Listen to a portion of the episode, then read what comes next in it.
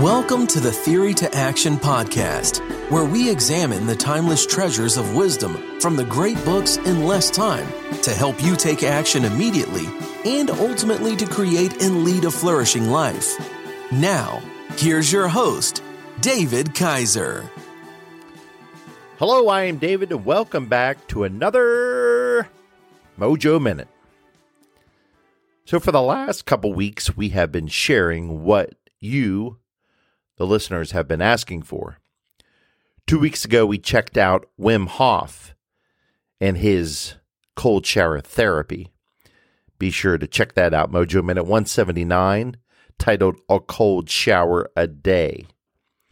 And then last week, we shared one of the most requested books to come down the pike to us, which was Jordan Peterson's 12 Rules for Life, an antidote to chaos. So be sure to check out Mojo Minute 181, which is titled If We Live Properly, Order is Formed from Chaos. We actually gotten we have gotten some great feedback on both those episodes, but if but in fact, episode 181 is like skyrocketing. We have a ton of downloads uh, since we just released it some seven days ago. I mean, that thing is skyrocketed. It's now one of our top episodes being out there, which is incredible because we just released it seven days ago. So clearly, we are over the target, as they say in the business. And uh, we are giving you exactly what you're looking for. So keep that feedback coming to us. Excuse me. And if you could, we haven't asked this for a long time, but please give us a rating of five stars on a review. We would help that would help us out greatly as well. And we definitely appreciate you listening. So, with that, let's get on with the show. Now, if you don't remember, last week we were tackling that age old question. If we human beings know we must flourish, and if we know that's the goal to living a meaning, meaningful life, then how? How do we start that process? What are the actual steps to get it done? And then last week we said that was a rather complicated answer. But our author last week, Jordan Peterson, started to cut away the brush from the forest, so to speak, which helps to provide us with a lot of clarity. So thank you, Mr. Peterson. Well, actually, he helps to create a lot of order from our lives of chaos. Those were his words. So let's go back to last week real quick and pull just a portion of the quote to refresh our memories on how we got here from there. Going to the book. Quote, How could the world be freed from the terrible dilemma of conflict on the one hand and psychological and social dissolution on the other?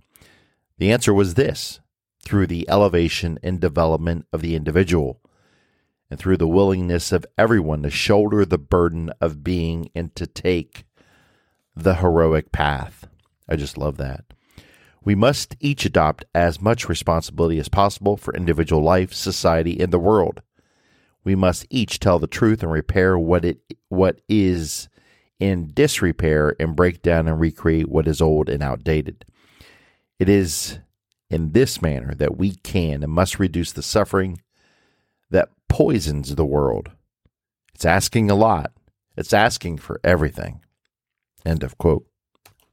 And then later on, Peterson reminds us in conclusion, quote, I hope that these rules and their accompanying essays will help people understand what they already know that the soul of the individual eternally hungers for the heroism of genuine being and that the willingness to take on that responsibility is identical to the to the decision to live a meaningful life.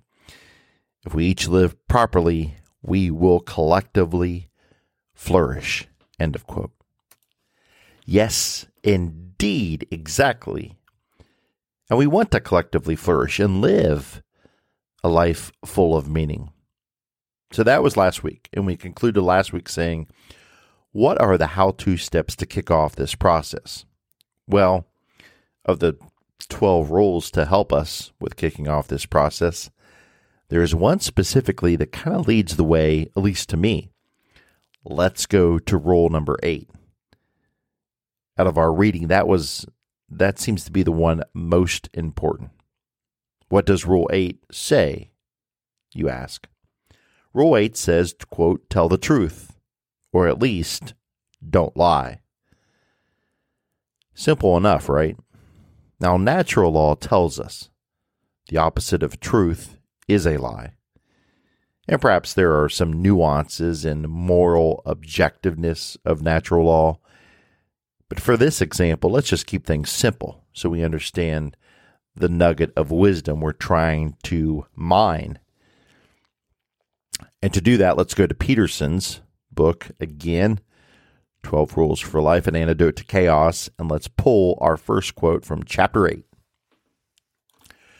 Quote Someone living a life lie is attempting to manipulate reality with perception, thought, and action so that only some narrowly desired and predefined outcome is allowed to exist.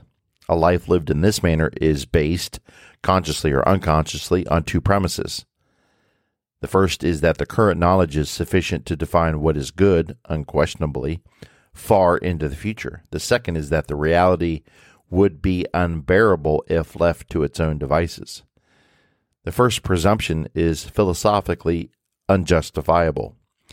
What you are currently aiming at might not be worth attaining, just as what you are currently doing might be an error.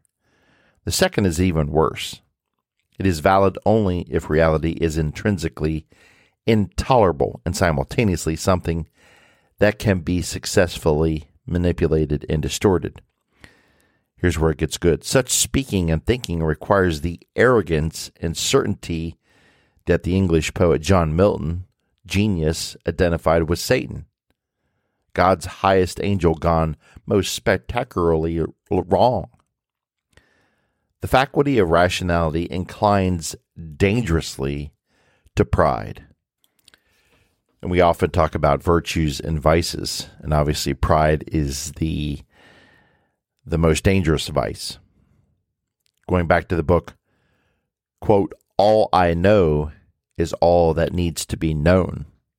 That comes to us from John Milton's Paradise Lost. Going back to the book, pride falls in love with its own creations and tries to make them absolute. Continuing on, I have seen people define their utopia and then bend their lives into knots trying to make it a reality. A left leaning student adopts a trendy anti authoritarian stance and spends the next 20 years working resentfully to topple the windmills of his own imagination an 18 year old decides arbitrarily that she wants to retire at 52. She works for three decades to make that happen, failing to notice that she made that decision when she was little more than a child. What did she know about her 52 year old self when still a teenager? Hard to tell.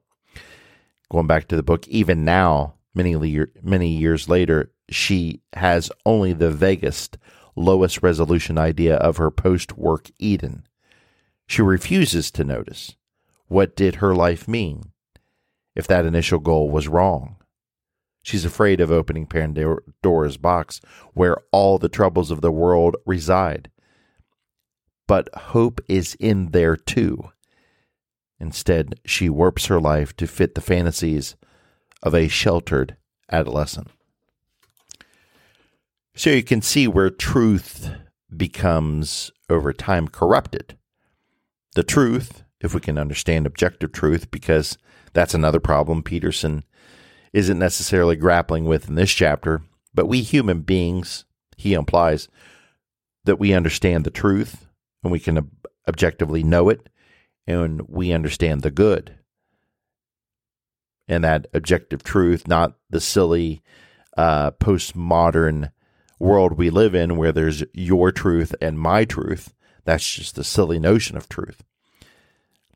No, Peterson's getting deep into it. He's past that level. Now, if we don't live in the truth, then that truth gets corrupted day by day. That's what Peterson is explaining here by the lies that we tell ourselves.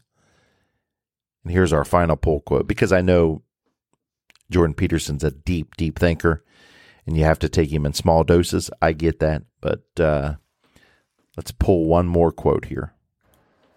Quote One of the major contributions of Alexander Solzhenitsyn's masterwork, The Gulag Archipelago, was his analysis of the direct causal relationship between the pathology of the Soviet prison work camp dependent state, where millions suffered and died, and the almost universal proclivity of the Soviet citizen to falsify his own day to day personal experience, deny his own state inducing suffering, and thereby prop up the dictates of the rational, ideology possessed communist system.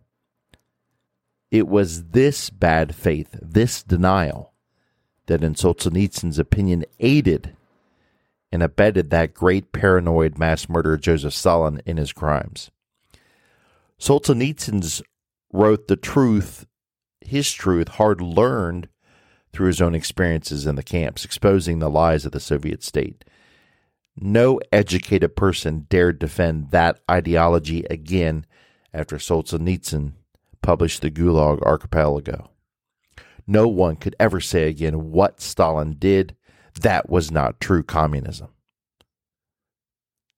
Let's continue on. Viktor Frankl, the psychiatrist and Nazi concentration camp survivor, wrote the classics, wrote the classic book Man's Search for Meaning, drew a similar social psychological conclusion. And this is where Peterson's analysis is brilliant. Viktor Frankl drew a similar social psychological conclusion. Quote, deceitful, inauthentic individual existence is the precursor to social totalitarianism. Sigmund Freud, for his part, analogously believed that repression contributed to a non trivial manner in a non trivial manner to the development of mental illness. And the difference between a repression of truth and a lie is a matter of degree, not of kind. Alfred Adler knew it was the lies that bred sickness. C.G. Jung knew that the moral problems plagued his patients and that such problems were caused by untruth. All these thinkers, all centrally concerned with the pathology, both individual and cultural, came to the same conclusion. And here's our great nugget of wisdom. That conclusion lies warped the structure of the being. Untruth corrupts the soul and the state alike, and one form of corruption feeds the other. How about that? One form of corruption feeds the other. Such a solid, deep, large nugget of wisdom there. In fact, so many nuggets of wisdom combined together. But the rule remains true, true indeed. Actually, just one more quote. I know, I know, I promise, but hang in there with me, stay with me, and let's talk about this last quote because Peterson sums this up so wonderfully at the end of the chapter. Quote, if your life is not what it could be, try telling the truth. If you cling desperately to an ideology or wallow in nihilism, try telling the truth. If you feel weak and rejected and desperate and confused, try telling the truth. In paradise, everyone speaks the truth. That is what makes it paradise. Tell the truth, or at least don't lie. See, now, don't you appreciate that last quote? Because Peterson just does a wonderful job summing up some very deep and hard sledding that we had to make through that uh, that forest of quotes. I know that's deep stuff and it's hard to to follow, especially through a podcast, but it was so good I had to share it with you. So in today's Mojo Minute, Let's sum it up very simply. Let us live by rule number eight Jordan Peterson style.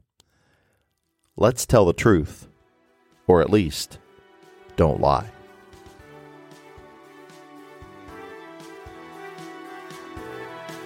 Thank you for joining us. We hope you enjoyed this Theory to Action podcast. Be sure to check out our show page at teammojoacademy.com, where we have everything we discussed in this podcast as well as other great resources. Until next time, keep getting your mojo on.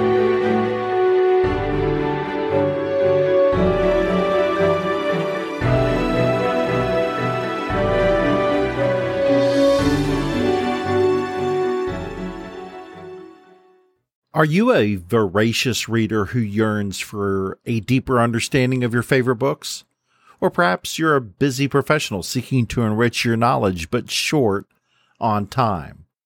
The Mojo Academy 2.0 is your perfect solution. Our revamped service now includes beautifully designed monthly written reviews and PDF format to accompany our popular audio reviews. These aren't just summaries. These are comprehensive and insightful explorations of each book, packed with the actual quotes from the book to enhance your understanding. With usually 69 pages per review, they are perfect reference tools to take your learning to the next level. Get your free Mojo Academy review in written format at teammojoacademy.com or click on today's show notes for that free link. Again, teammojoacademy.com or click on today's show notes, and you will see the link for the free written review. Get yours today.